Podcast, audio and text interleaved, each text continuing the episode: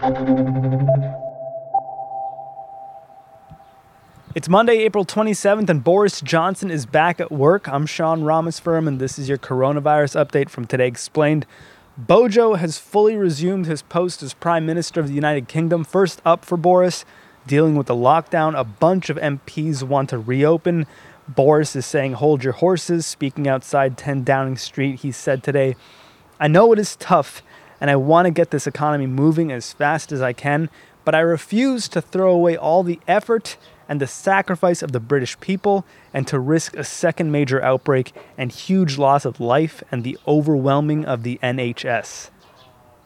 Way down under in New Zealand, they're saying they've managed to stop community transmission of COVID 19 with new cases in the single digits. Prime Minister Jacinda Ardern said the virus was currently eliminated. Starting Tuesday, some non essential business will resume in the country, but most people will still be required to remain at home and avoid social gatherings. We are opening up the economy, but we're not opening up people's social lives, Ardern said at her daily briefing. Meanwhile, in the United States of America, states are easing lockdown restrictions, even though we have the most confirmed cases and deaths of any country in the world and by all accounts, nowhere near enough testing. The Right Honorable Dr. Deborah Birx, coordinator of the White House's coronavirus task force, says it's going to be a lonely summer. Social distancing must continue even as the weather turns. In the Golden State, where the weather has already turned, Governor Gavin Newsom reminded Californians to stay at home and practice social distancing after a weekend of packed beaches in Southern California. He said this virus doesn't go home because it's a beautiful sunny day around our coasts. And not even an hour after the federal government started accepting new loan applications from small businesses today, the website crashed. You can get in touch with Today Explained. Email Today Explained at Vox.com or tweet at us. We're at Today underscore explained. I'm at Rameswaram. We also have a listener voicemail line. The math is 202 688 5944.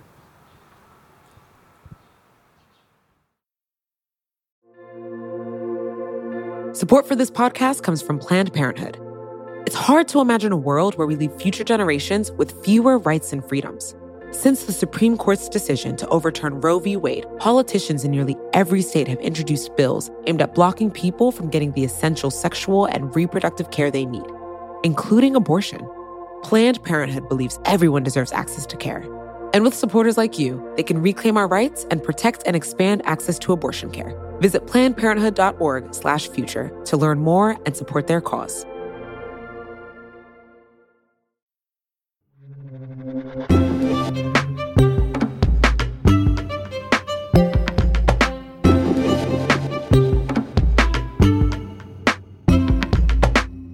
David Roberts, you cover climate and energy for Vox. And last week, a lot of our listeners were hitting us up and saying they had a question about one particular aspect of, of energy and how it works in this country.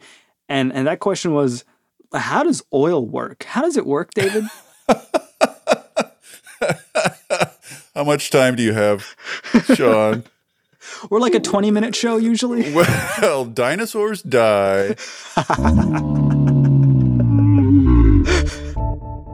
The main thing to know about oil is it's traded on a global market.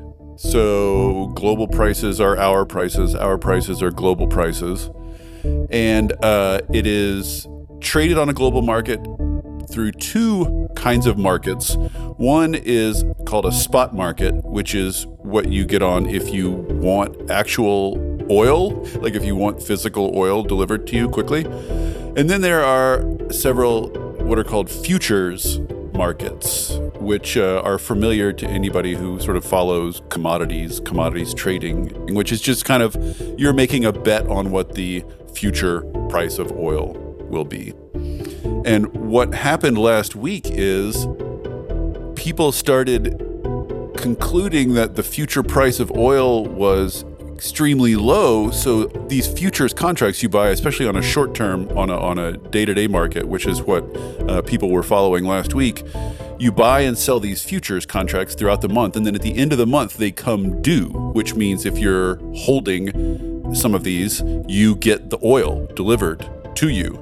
And most of the people participating in these futures markets don't want actual oil and don't have the capacity to store a bunch of oil. They're just kind of speculators and traders that, you know, that are that are common in every market. So what happens is at the end of a month when these contracts are going to come due, all these people who have bought futures have to sell them and get rid of them lest they find themselves the recipient of thousands of barrels of oil.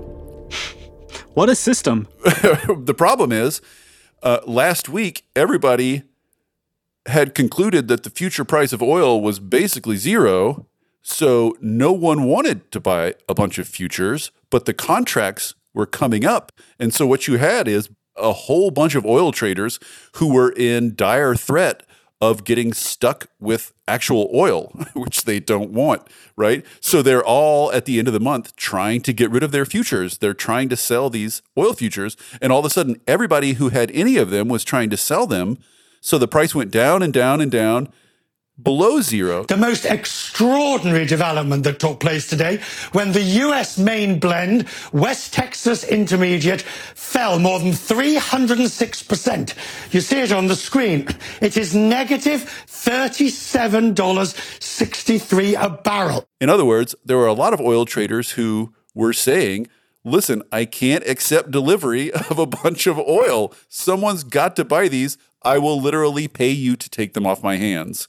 I can't get stuck with oil, so I got to get rid of the futures. So I'll pay you to take my oil futures. That's what a negative price is. It's not that you can just go to the gas station and they'll pay you to fill up or anything like that. This is just futures, in a sense, an artifact of the futures market that you can go below zero. And that's just nobody wants to get stuck holding the bag at the end of it. So everybody was furiously trying to get rid of their oil futures. And that's how you get negative $37 oil prices which are unprecedented as far as I know in all of world history. It's never happened. It has never happened. And if you told someone even a month ago that it was even a possibility, you would have been laughed out of the room. It is utterly mind boggling and unprecedented and novel and crazy. Wow. Okay. Well, that was a pretty good explanation of what happened. We're still going to keep talking, though, because something happened the next day where they just kind of came right back, right? They went positive. After a volatile trading session, oil jumped 40% at its high.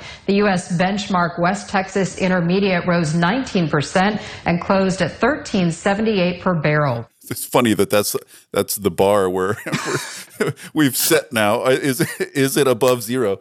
Uh, but, but what happens is the futures contracts kind of reset at the end of the month, so they kind of started the monthly cycle over again. So they were no longer, you no longer had a bunch of people frantic to get rid of them. So the price rebounded, but let's keep in mind that when we say rebound, what we mean is that it got back up to like $10. And even three or four months ago, oil was trading at roughly $70 a barrel. And even at $70 a barrel, there was constant discussion among oil types about persistent low prices and about how those low prices were putting immense pressure on on various producers. So it's not like 70 was great for them, but now it's trading at 10 now and who knows how it's going to bounce around, but it's definitely not going to bounce back up to 70. And the longer it stays low, the more pain the industry feels. And the pain is due to the coronavirus? Well, it's kind of a perfect storm situation going into the coronavirus. Like months ago, feels like decades, but months ago, before the coronavirus was a big deal, already the oil and gas industry was facing several structural problems, one of which was persistent oversupply, which was uh, producing persistent low prices. So low prices were already a problem going into this. Also, um, more and more financial institutions have been turning away from oil and gas. So your big like investment banks and investment groups have been making various pledges to decarbonize their investment portfolio. So a lot of them are just pulling completely out of coal plant investments, for instance, or reducing their exposure to oil and gas. And part of that is because governments and the, the world is taking climate change seriously. And you know public pressure is beginning to mount and political pressure is beginning to mount. And people are beginning to turn away from fossil fuels for climate related reasons. And even the financial institutions that don't care about climate definitely care that other people care about climate right? That's a risk. If people are turning against oil and gas that's a risk that's a material risk so financial institutions were turning away from oil and gas, withdrawing their investments. Meanwhile, transportation is 70% of global petroleum demand. It's the biggest use of oil uh, in the world is getting around in planes and trains and automobiles. And what's been happening is that the price of renewable energy is falling super quickly and electric vehicles are scaling up and getting cheaper super quickly.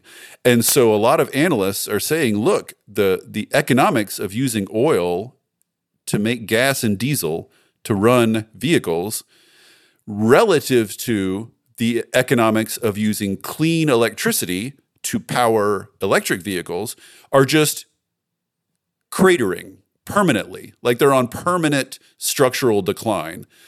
Clean power fueled electric vehicles are are on an inexorable rise and it's happening faster than anybody thought it was. So that's another giant vulnerability for oil and gas that was sort of exploding in its face before the virus even showed up. And thirdly, a lot of these companies have been paying out more in shareholder uh, distributions and, and executive packages than they have been making in cash flow, in revenue. And they've been covering that difference with debt, like Exxon, for instance.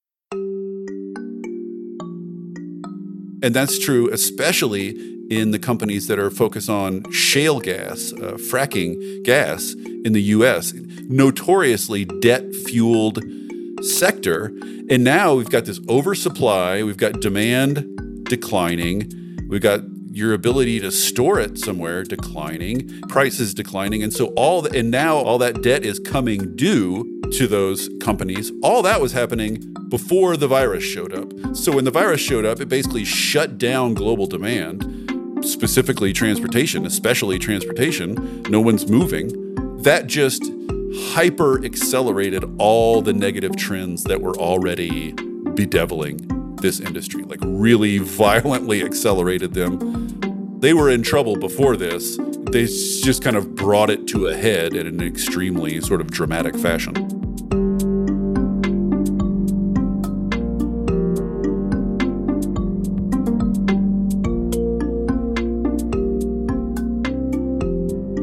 More with David after a break.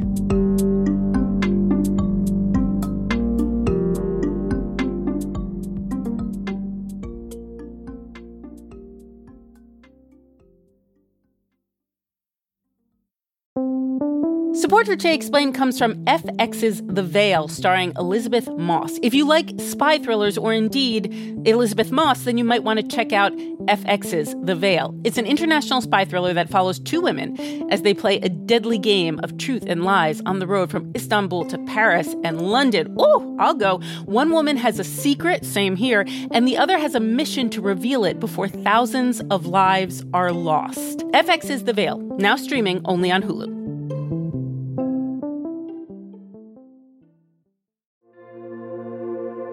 Support for this podcast comes from Planned Parenthood. Your body is your own. That's why Planned Parenthood is committed to ensuring that everyone has the information and resources they need to make their own decisions about their bodies, including abortion care. Today, lawmakers who oppose abortion are challenging Planned Parenthood.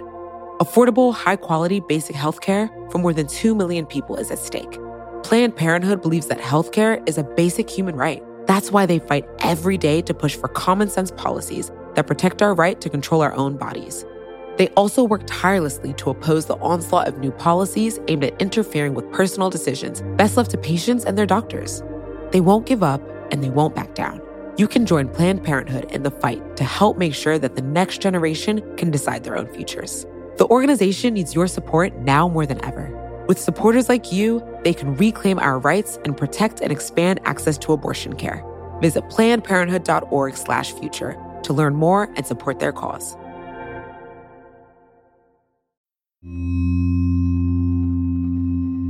So after oil went negative last week, President Trump tweeted, of course, that he will never let the oil and gas industry, the great United States oil and gas industry, suffer. What's his plan to save it right now? So, I mean, there's a couple of things Trump could do. He can fill up the Strategic Petroleum Reserve, which he's close to doing. He can give them access to this giant small business loan fund that's been created by Congress he can relax pollution regulations, which he is doing at a furious pace, relax regulations uh, across the board.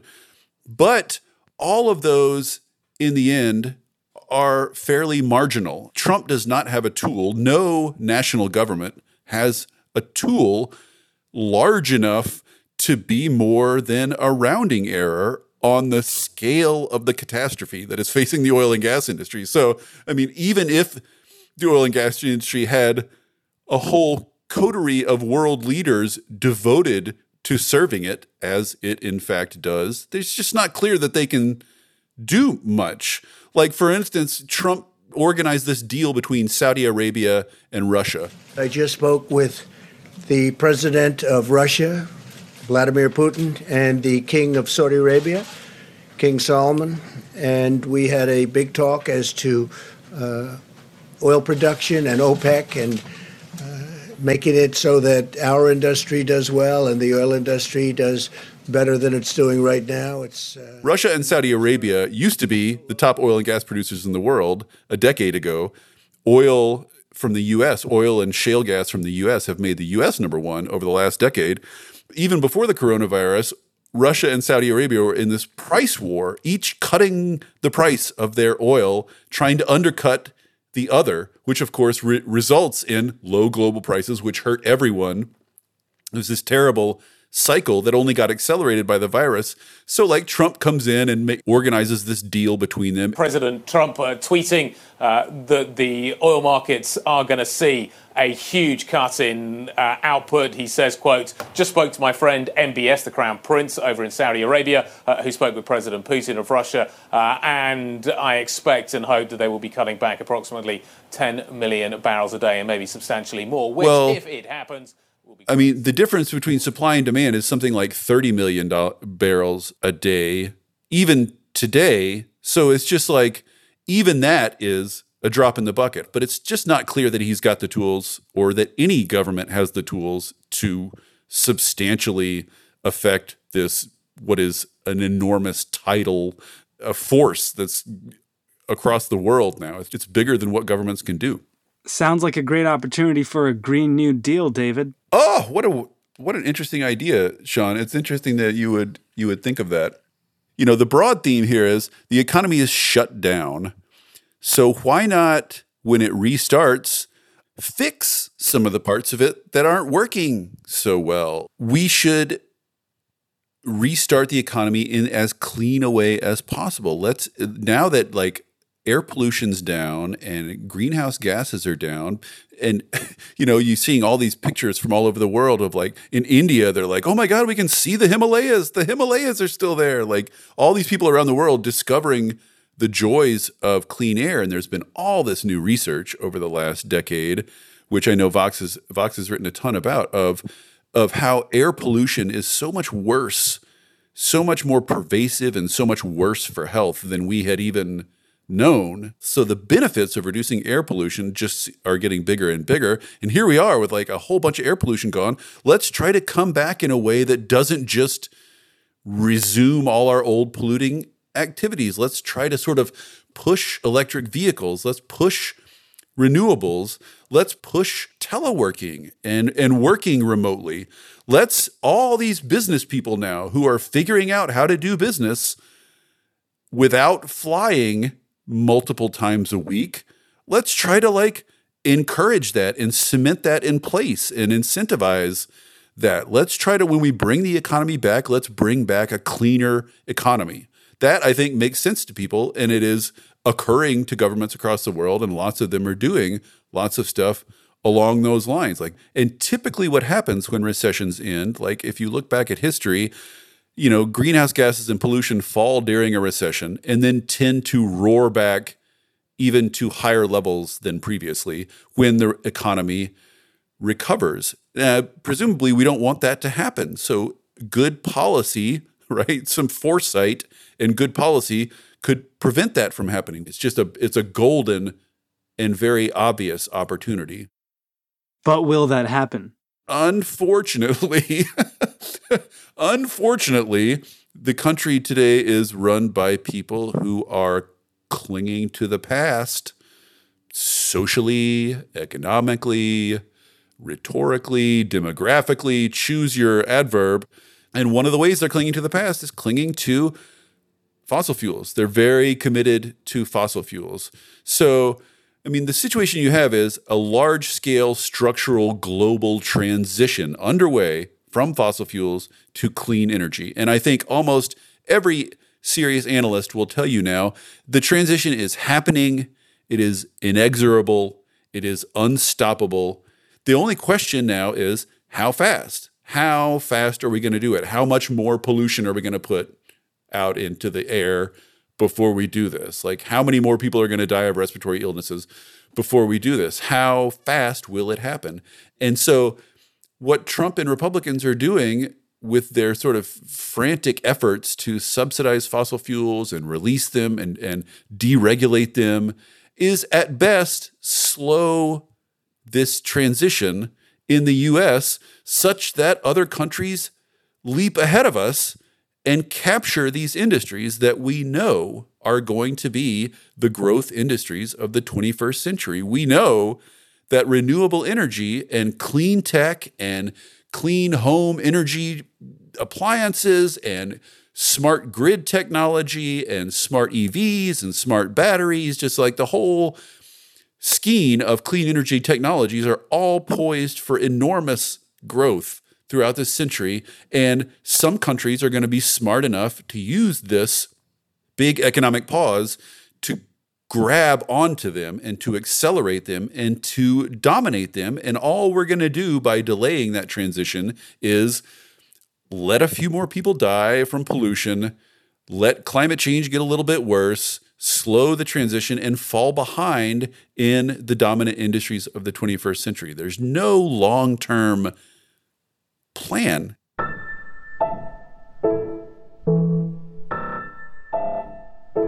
The future is going to happen, right? You're either going to walk into it eyes open, or you're going to do what the US is currently doing, which is flail about wildly with a blindfold over your eyes as like events come and smack you upside the head.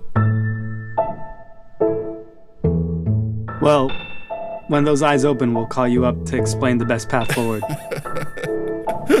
All right. Thanks, Sean. Thank you, David.